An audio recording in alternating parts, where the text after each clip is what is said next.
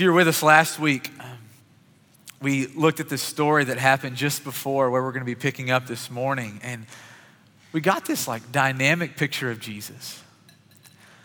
If you remember, and if you weren't with us last week, that's totally okay. You can go back and you can read the story that came right before this. We got, uh, there was this little boy, and this little boy who spent, like, for the majority of his life, he was oppressed by the enemy. And Jesus' disciples meet this little boy, meet this little boy's daddy, and they're unable to help him. There's nothing that they can do to fix this little boy. And Jesus shows up in a way that only he can. He heals the little boy. And he meets the dad exactly where he is in his faith journey. And, and in a way that only Jesus can, he reveals some of these deep truths to his disciples. And you just get this dynamic and, and beautiful picture of Jesus last week where he met multiple people where they were in their spiritual journeys and is all for the purpose of drawing them closer to himself. This morning, our story picks up right as that story ended.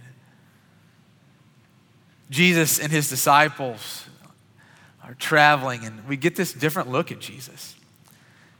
Jesus wants to be alone with his disciples in our story this morning.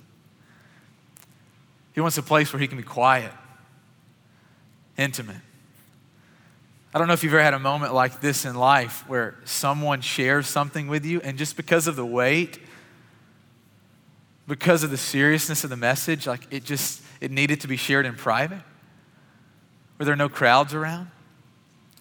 One of these moments in my life came when I was in middle school, and it was the moment one of my best friends, Jeremiah, told me that, that he and his family were moving, and they weren't like moving across the town. They weren't moving to a different set, like they were moving to Alaska from Murray, Kentucky. And it was one of those moments I'm like, I will never see you again. And and I was just, as he was telling me this, I was thinking about my friend who like literally spent his summers at our house. And every day we rode our bikes together. And every day we, we swam together. And we played sports together. And we chased girls together. And we were middle schoolers together. And I just had this moment where I, I realized that the significant, the weight of this moment didn't need to be shared at a cafeteria table where there were other people to hear. That, that there are just some moments that need to be shared in the privacy of a living room.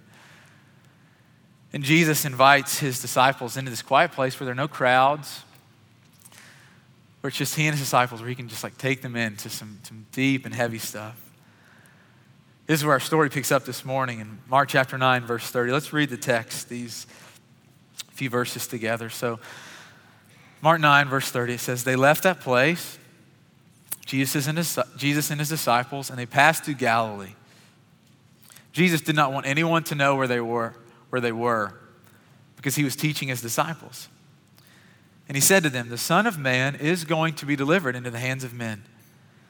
They will kill him, and after three days he will rise. But they did not understand what he meant, and they were afraid to ask him about it. They came to Capernaum, and when he was in the house, he asked them, What were you arguing about on the road? But the disciples kept quiet because on the way they had argued about who was the greatest. I love that. Sitting down, Jesus called the twelve and he said, Anyone who wants to be first must be the very last and the servant of all. Jesus took a little child whom he placed among them, and taking the child in his arms, he said to them, Whoever welcomes one of these little children in my name welcomes me. And whoever welcomes me does not welcome me, but the one who sent me. This is a word of God from Mark chapter 9. And so, this beautiful and kind of complicated story, and we're going to just kind of walk through this verse by verse this morning. And I kind of have five words or five movements that I want us to think about just to kind of guide us as we work our way through these nine verses. And so, the first kind of movement in the text, if you're a note taker, is, is the moment. The, the moment of kind of what is happening here. And so let's read um, verses 30 through 32 one more time. Let your, your mind, your curiosity take you here. So it says that Jesus and his disciples left that place. They passed through Galilee. And Jesus did not want anyone to know where they were because he was teaching his disciples. And he said to them, The Son of Man is going to be delivered into the hands of men. They will kill him, and after three days he will rise. But they did not understand what he meant, and they were afraid to ask him. And so the moment, so this is this is the second time that Jesus has shared these words about his future with his disciples. Just a week or so earlier, you go back and you read this in Mark chapter 8. He had just told them the exact same thing. The Son of Man is going to be delivered and he will die, but he will rise again. And if you go back and you read Mark chapter 8, one of the things that you see is that his disciples didn't understand it then.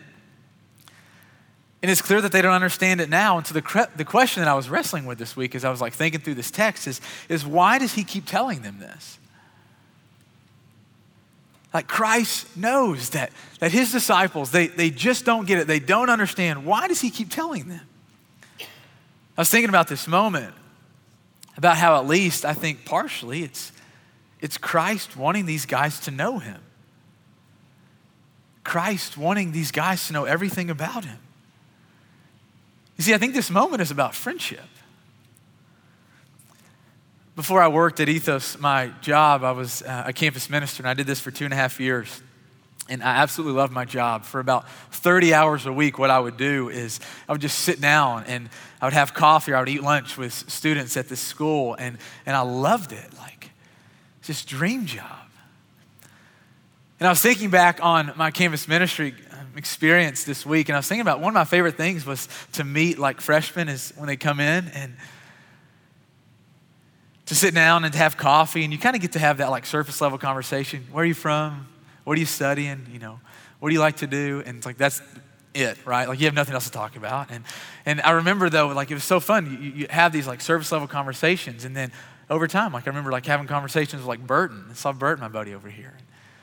The majority of you guys, like a lot of you guys in this room, this is how I met you. And sitting down over coffee, and one of the things that I love is that as you as you sit down as you get to know somebody, the, the friendship goes deeper over time. That that these students, like it would start out shallow, but over time they're like let you into their lives, their, their real questions, their real hurts, their real pains, the, the real person that they were.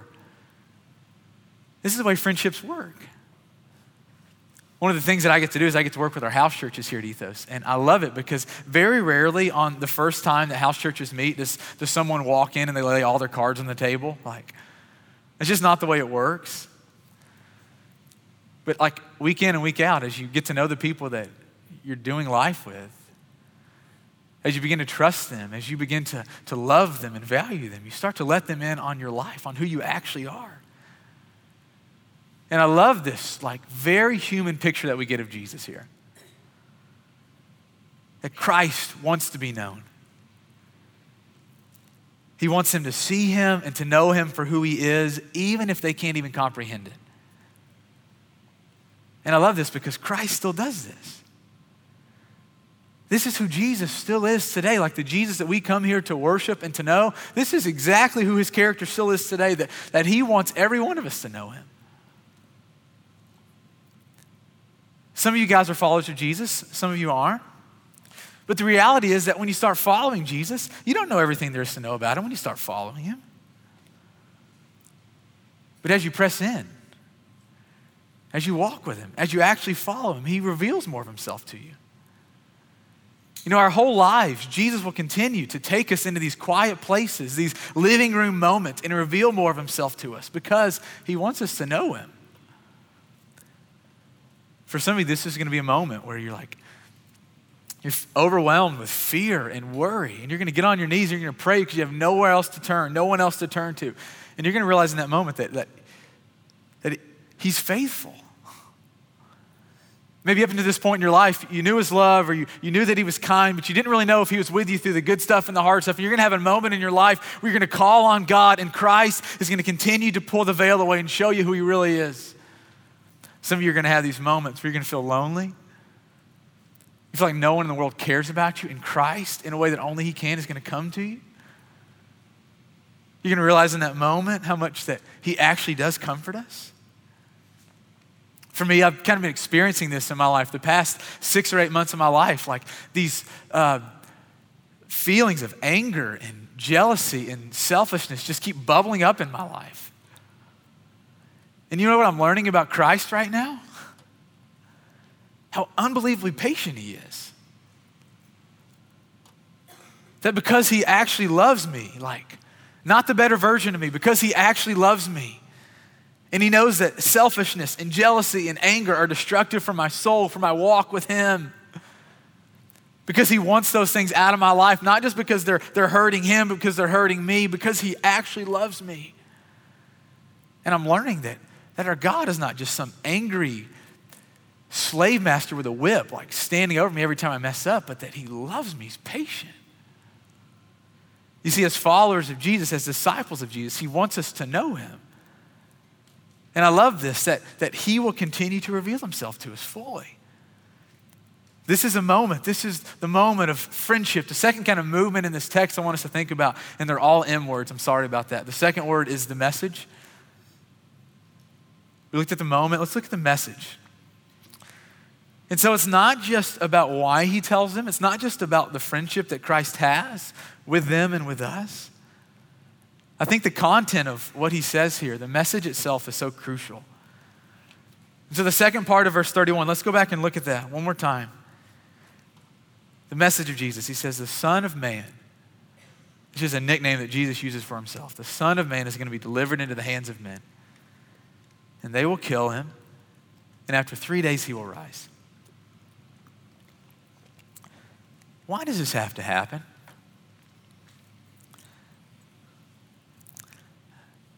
He is the God of the universe. He has set up things exactly as He wanted them. He can do whatever He wants. Why was it His plan? Why did this thought of, of Christ coming and Christ being handed over and Christ dying, why was that thought even in the mind of God? You ever thought about that before? Why did Christ have to die? I was thinking this week, I was reminded of this verse in the middle of Romans, Romans chapter 3, where it says that, that God is just and that God justifies. I want to invite us just for a minute. We're going to go like pretty heavy here for a minute. And I really want to just invite you to let this message, to let this gospel truth like into your hearts. If you notice in the second part of verse 32, it says that the disciples didn't understand it, and so they left, and there wasn't any clarity. And I don't want that to be true of us this morning. I want the weight of this message, the seriousness of this message to fill our hearts. And so God is just and the one who justifies. You know, in Christ, we see the seriousness which God deals with our sin. In Christ, we see the seriousness of which God deals with our sin. And in Christ, we see the magnitude of his love for sinners. In Christ, we see the seriousness which God deals with sin. And in Christ, we see the magnitude of love that God has for the sinner. In Christ, we see the seriousness which God deals with sin. And in Christ, we see the magnitude of love that God has for the sinner. I was hit by the personalness of what Christ says here. He says, The Son of Man, the, Jesus, he, he will be delivered into the hands of men and they will kill him. And I think what he's wanting them, what he's wanting us to understand, to know is that, and this is hard, but that we're responsible. That, that we're the men that killed him, not someone else. You see, it wasn't just some impersonal, ambiguous sin that, that killed Jesus. It wasn't just some cruel Jews and some cruel Romans who didn't understand. No, we did. We killed the Son of God. Our attitudes toward Him, our attitudes toward Him, though they are all different. You know, for some of us, our attitudes are God, I, I know what it's like to live a good life, and I don't need you. For some of us, the attitude in our hearts is God, I don't care if you're real. I would rather live for myself than live for you any day. You see, our attitudes, our posture of rejection, not just our sin killed Jesus we got our way on the cross. You see, the cross was the ultimate leave me alone. The cross was the ultimate I don't want anything to do with you, Christ. The cross is where every single one of us got our way. Yet the problem is that Christ came out of death. That Jesus Christ um, rose out of death. And we have to do something with that. So either we wake up every day and we just keep ignoring and we, we keep shutting the door. We keep saying, God, I don't care if you're real. I don't care if you died. I don't care if you came back from dead. I don't want anything to do. Every, either, either every day we just wake up in that, and, we, and we slam that door. We, we say to God, I don't want you. I don't want you. I don't want you. We wake up and we ignore him. Or we come to him. And we pray to him. Christ, why did you come out of death? Jesus, I told you and I showed you that I didn't want life with you, that I knew how to live my life, that I didn't want anything to do with you. I did not want you, Christ. And it's in our prayers, in our coming to Jesus, where Jesus answers us and he shows us. But I wanted you. I wanted life with you. You see, the death of Jesus, the handing over of Jesus, isn't just impersonal sin, it's our personal rejection. And the resurrection of Jesus is proof that his acceptance of us, his desire for us, his pursuit of us is so much stronger than our rejection of him. That Cyrus woke up one day and said, God, I don't want anything to do with you. And Christ came looking for Cyrus and helped Cyrus understand his deep love for him, the seriousness of his sin and the seriousness of his love. Christ did this with David. Christ did this with Jen and Garrett and Andrew and Keela. Christ does this with Griffin and Angie. Christ has done this with every single one of us who are followers of Jesus. That we came to him and we said, Christ, I didn't want anything to do with you. My sin, my rejection of you put you on the cross. And he says, My love for you, my pursuit of you is stronger than anything you could do for me. This is a gospel message that he's serious about our sin, but he's more serious about saving the sinner. The message of Jesus Christ. Third kind of movement in our text, we looked at the moment, we looked at the message. I want us to look at the mode. The mode. Um, growing up, my favorite subject was math. Any math nerds in here? Anybody else like math? A few of us have the courage to actually raise our hands. And, um, in math, you have um, the mean and the median and the mode. This is a little uh, mathematics lesson for you. You guys probably forgot this. The, the mean is um, the, the average, right? The median is the, the, the middle number. And what's the mode? I don't know. I don't, ask, I don't know why I asked that question. Like I could really hear what you were saying. Um, it's the number that occurs most frequently. And so you think about that in this text. Jesus has already told them this. He looked at his apostles in the eyes and he says, I'm going to die, but I will rise. He told them this in Mark 8. He tells them again here in Mark 9. He's going to tell them the same thing in, in Mark chapter 10. And I go, man, why does this keep coming up? Why does he have to keep telling them this?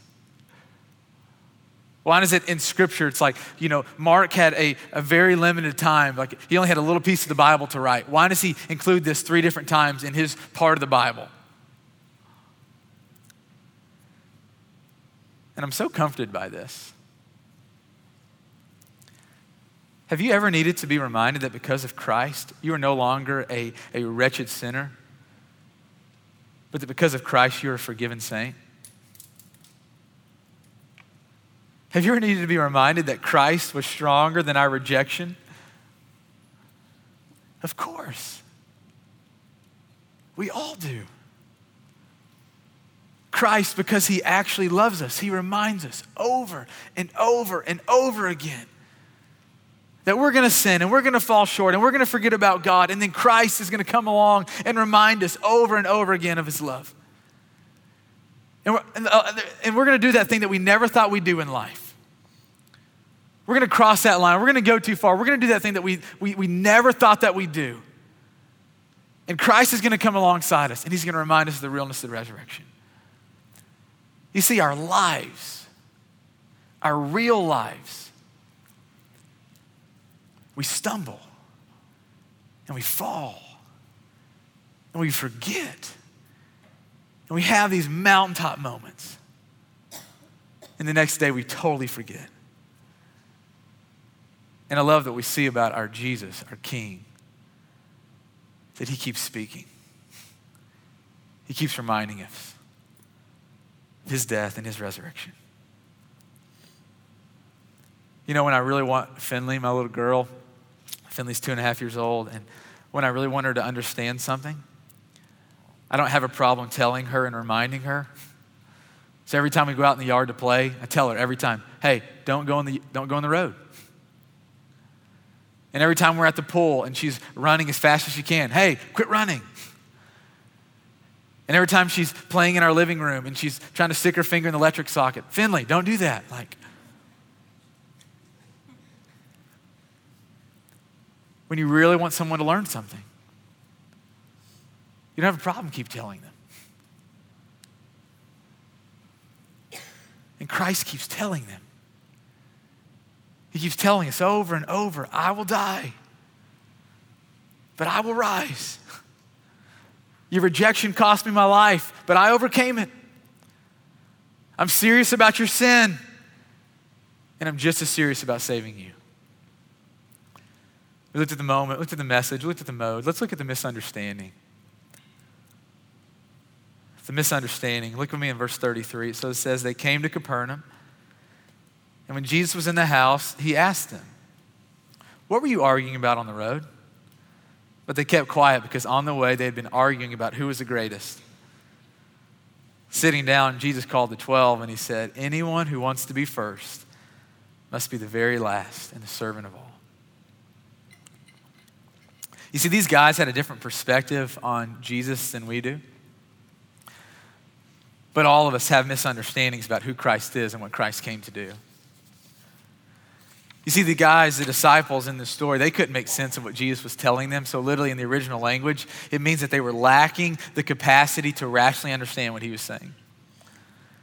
And so they heard that Christ was going to suffer, that Christ was going to die, that Christ was going to rise, but it didn't soak in, it didn't register.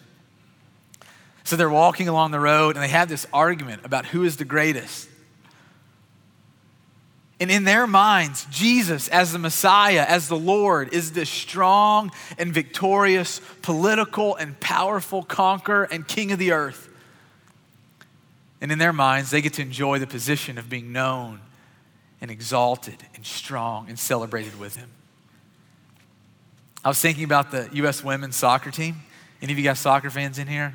World Cup fans. And I was thinking about, you know, they just won the World Cup and they came back to New York City and they're hoisted high up in the streets of New York. And they're on these floats and everyone's screaming and wearing their jerseys and taking pictures and celebrating. And I wonder if this is a picture that the disciples had of what their lives would look like walking with the Messiah.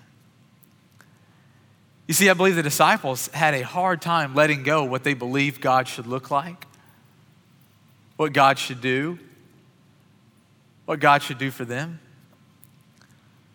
You know, and so we look at their life and we look at them and we go, man, how could you not understand it? So clear, like what he's saying. And their misunderstandings of Jesus are different than ours. We all have misunderstandings about what we think God should look like, what God should do, what God should do for us. And we could chase this a million different ways. I was just kind of thinking about one of these ways in my life. You know, one of the biggest lies that I so often believe is that Jesus died. He died for me so that I can live however I want. I don't think I'm the only one in this boat, but so often we're okay with Jesus dying for us and suffering for us. We're okay with receiving from him but our misunderstanding comes because we don't believe he calls us into the same way of living that he actually lived. You see, Jesus shows them, and he shows us what it means to really be a disciple of his. That we must first receive from him his grace, his forgiveness, his love.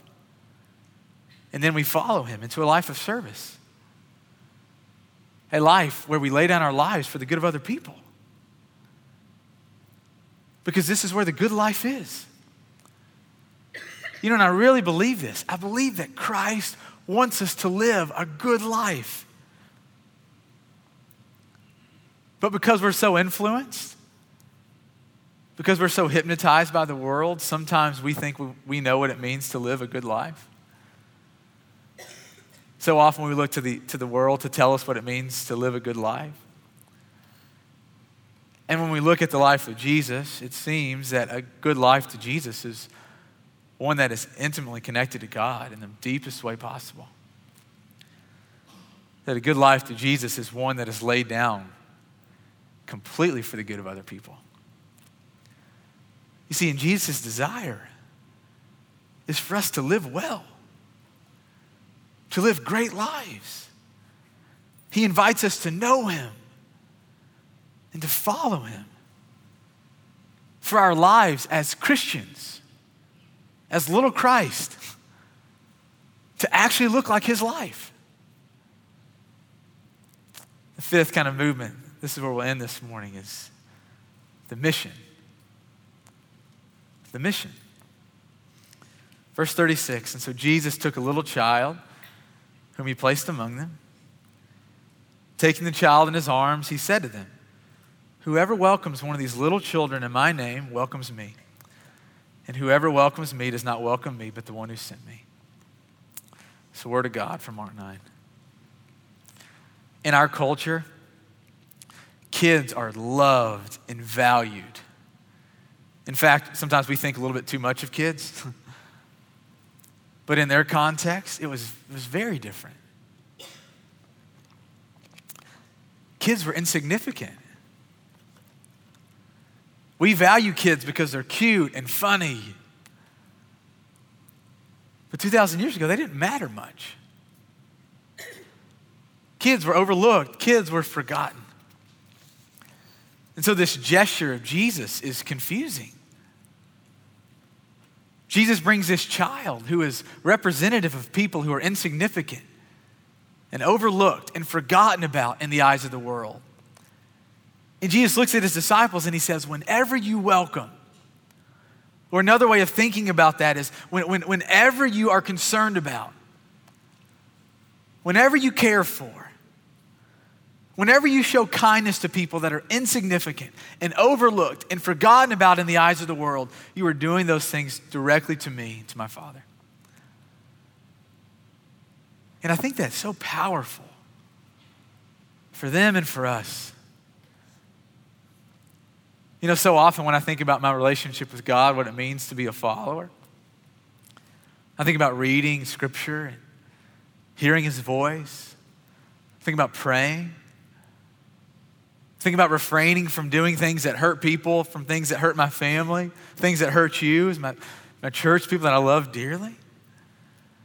And Jesus in Mark chapter 9 takes it a step further. He says, You really want to be like me? You really want the full experience of what it means to be a Christ follower, then serve like me. And serve like me in a way that I get the glory, not you. He looks at us and says, Man, you, Drew, do you really want to show me how much you love me? Ben, do you really want to show me how thankful you are for what I've done for you and, and overcoming your rejection of me? Joey, you really want to you really want to show me how much you love me? Then demonstrate that by caring for those in this world that no one else cares about. You know, and I, I want to just kind of hit pause here for a minute. You know, so often when we think about like people who are insignificant and overlooked and forgotten about, so often we think about, man, I got to move to a, different part of the world to find people like that. And I go, the, the call of God on your life might be taking you from Nashville. That very well could be possible. But let's not always think about like how we leave this place. Like we don't have to leave this place to live on mission with Christ. We don't have to leave this city. You see, I think what Christ is trying to do is rewire in us the way that we live and interact with people. You see, the world tells us, it tells us to know and to love, to value, to be close to important people and powerful people. The world tells us to use people, to walk on people. The world tells us to avoid certain types of people. And Jesus is rewiring us as his disciples. He says, You want to be great? You want your life to be great? Do you really want to be like me? Live a lifestyle of service. You see, I don't think he's just talking about serving the, the overlooked. I believe that he is calling us to do that, okay? I believe that is what he's calling us to do to be a church, to be people that care for those that no one else cares about. But I think he's also doing something else here. He's, he's wanting to help us understand our, ten, our tendency to serve those at the top and to neglect those at the bottom. And I think he's wanting us to understand that when we are willing to serve those at the very bottom of society, we won't have a problem serving everyone else. You see, Christ wants us to live this great life. And he knows that a life of service is a path to this great life. You know, none of us, I won't say that, I'm not going to speak for you. It is hard to believe this. Um, it's hard to believe that a life of service is the best way to live for a multitude of reasons. But this is the way I want us to think about this morning. There's something about seeing um, people actually living like this that helps us believe. You know, Christ lived this way. Christ did all this for us, that his life was all about serving us. He's still serving us, pursuing us. I think he understands that in like 2015 in a context, in a country that is so far from God. I think he understands that, that we need to see this in other people. There's something about seeing in other people that helps us believe it. That a life of service really is a great life. A couple weeks ago, I had um, coffee with some friends I went to school with and graduated um, from school with, and um, they're missionaries in Haiti. And they came back, they were just visiting family for a little while, and so we were sitting down having coffee. And, and as they were talking, man, I just, one of the things I realized is that like Hunter and Jillian are living this. And I kept asking them, hey, what do you guys need? How can we bless you? We know it's got to be hard to, to take care of 19 kids. Literally, they're taking care of 19. Can you, can you even imagine? It's like, what do you guys need? How can we bless you? How can we serve you? And I asked Jillian that question, and she looked at me and she said, the best way you can help us is by helping our kids. And so one of my kids wants to go to college. If there's anyone in your church that, that wants to send one of my college to, or one of my kids to college, they want to come up to the United States and go to a Christian school, Can, do you think your church could help fund one of my kids? And one of my other kids is wanting to pursue this career. One of my other kids needs this help in this area. And one of my other kids, and, and I kept asking her about herself, and she kept deflecting it, going, Brandon, what I really need is, is help for my kids. And I go, wow. This is a friend, some friends of mine who are living this out. And I was just sitting there going, man, they're living this. I think about my friend Lindsay, who goes to church here get an email from Lindsay, and she said, Brandon, I, I love to teach Spanish. I'm gifted at art. I want to use my gifts to bless our church. I don't want to just come here and, and take. I don't just want to be another person in church. I want to use the, the things that God has given to me to make our church, to make our city better. So, will you help me figure out ways to use that? I want to, and I'm going, man, it's amazing when when you see people. You don't have to move to a third world country to serve people to live this great life of service. Or think about another guy in our church. I'm not going to mention his name because I think it'll embarrass him. Every Sunday, though, over at the cannery, we're, we're a church of three different locations, and uh, there's a really big kids um, kind of program over at, uh, at Cannery. And one of my friends, every Sunday afternoon, he goes up there when uh, in between um, gatherings, in between the 11 o'clock and the 5, and he cleans the kids' space and he dusts off the tables and he vacuums the floor and he mops the space. And he leaves before anyone else gets there at five o'clock. And his work is so servant hearted. And I look around the room and I go, man, I see this, and I, I could tell a story about the majority of you about the ways that you're doing this. And so this is not a, a, a, message for us to go, crap, man, you know, Byron and Rachel are getting it. I don't. I'm, I'm not living this life. No, God is, is helping us all step into this in greater ways. And He's going, my desire for all of us, for all of you, is to live this great life. And a great life is a, a life of service.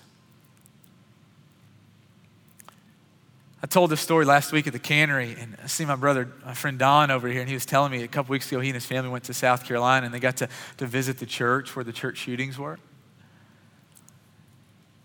My wife and I were watching, um, we were watching just kind of some of the, the news and uh, about the shooting one night, and it was the night where they allowed the victims, the family victims, to, to look the shooter, to look Dylan in the face, and just to kind of say something to him.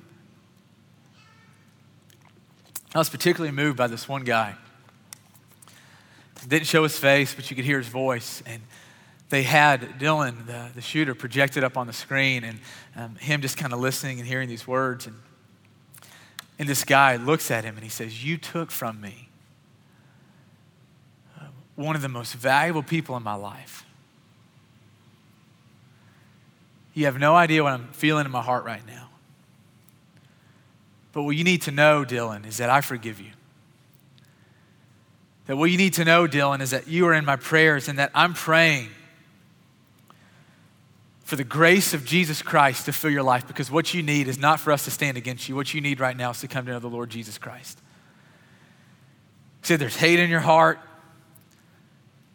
There's hate, there, there's hurt in my heart. He said, But you need to know the thing that I'm praying for you is that you'd come to know Christ.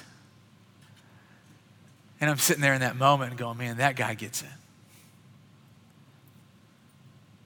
He understands that a life following Christ is a life that has the ability to push everything else aside, to look people in the eyes and go, Your soul matters.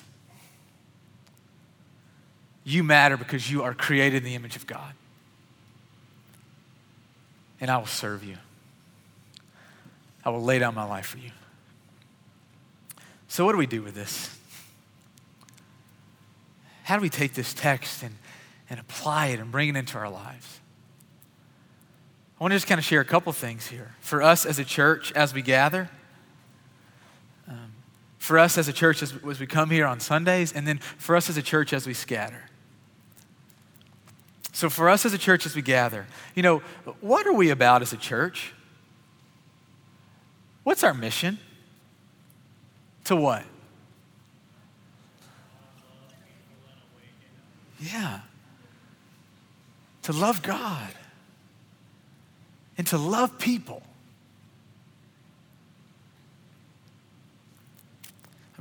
I'm, going to just say this, and I'm not trying to be a jerk, and so if you hear it that way, forgive me. If we come here on Sundays, and our only objective is to love God, we've missed something. That if we come in and we don't talk to anyone, and we don't meet anyone, and we don't care about anyone, if we come in this place and we close our eyes, we have this great time of worship, and we hear this killer message, and we have this great communion moment, and we leave and we never interact, never get to know, never care about the person you're sitting beside, we miss something. You see, part of our relationship with God is connected to how we love each other. And so today, in just a minute, Jared and the band are going to get back up and we're going to take communion. We're going to sing a few songs. And some of you are, are, uncomfortable doing this, and you don't have to do this. You don't have to participate, and it's totally okay. Um, but if, if you are, I want to encourage you to, to do this. As we take communion, I want you to meet someone around you that you do not know. Okay? Some of you guys, your heart just started beating fast. You're like, oh crap, I'm leaving. Like, I'm going to early lunch. And I want to invite you to meet someone around you that, that you don't know. I want to invite you to take communion with them today. And I want you to share two things. I want you to share one good thing that's going on in your life. And I want you to share one hard thing that's going on in your life. says you're taking communion with strangers. What's one good thing and one hard thing? And then serve each other. Get each other's number. Check on them this week. Pray for them this week. Sit together next Sunday. I go, I think that there's something beautiful in this. When we come here and we go, oh, yeah, we're actually in this together. And when you open up your life enough to, to, to, care about the person you're sitting beside, because chances are the person beside you is going through something just as hard as you are. And it's amazing when you let people in in your life. It's amazing how it's easy to serve when you look someone in the, when you look someone in the eyes and you can actually see real stuff in there. And so let's take a moment and care about each other and serve each other. That's us as a church as we gather. For us as a church as we scatter. So we don't just come here. We're not just the people of God when we come here, right? We're the people of God when we leave. So today, when you go home and you're having lunch with your wife and your kids, today, when, when you go home and you're playing Nintendo games or Xbox, Nintendo, that dates me, sorry. When you, you go home and you play Xbox um, with, with your, your roommates, and you're still a follower of Jesus. So, what does it mean to be a church, the people of God scattered? I want to invite you this week to wake up and to pray this prayer God, would you give me eyes to see? Would you give me a heart that cares for and a willingness to serve others today? God, would you give me eyes to see, a heart that cares for, and a willingness to serve others? And then I encourage you this week to practice what you pray for. You know, so often I grew up playing sports, and one of my favorite sports growing up was baseball, and we'd go over these most ridiculous situations so that we prepared when it came along in game day, like when the game, like when it presented itself. And I mean, let's, let's be the people of God that say, God, would you give me eyes to see? Would you give me a heart that cares for and a willingness to serve? And let, let, us pray that. And then when God gives us opportunities to practice that, let's be present in that moment. That's pretty good. Practice, pray, present. I like that. And may God be praised this week. May God alone be praised as we honor him and how we treat and serve other people. May our delight this week be in, serve, be in serving, not to be noticed, not to be recognized, not to earn something from God, but knowing that this is what pleases Him. That this is a way to say to Him, Thank you, we love you, we honor you. And may we genuinely care about people this week and be concerned for them. Let's not use people to get something from God. Look into their lives and care for them care for them. And may God be praised as He makes us like Christ this week. If you're not a follower of Jesus, if you come here and you just need somebody to talk to, we're going to stand and we're going to sing in just a minute. There's going to be a group of people at the Respond banner, and we would love to talk to you, to pray with you, help however we can. I love you guys. Let's pray, and then we'll take communion.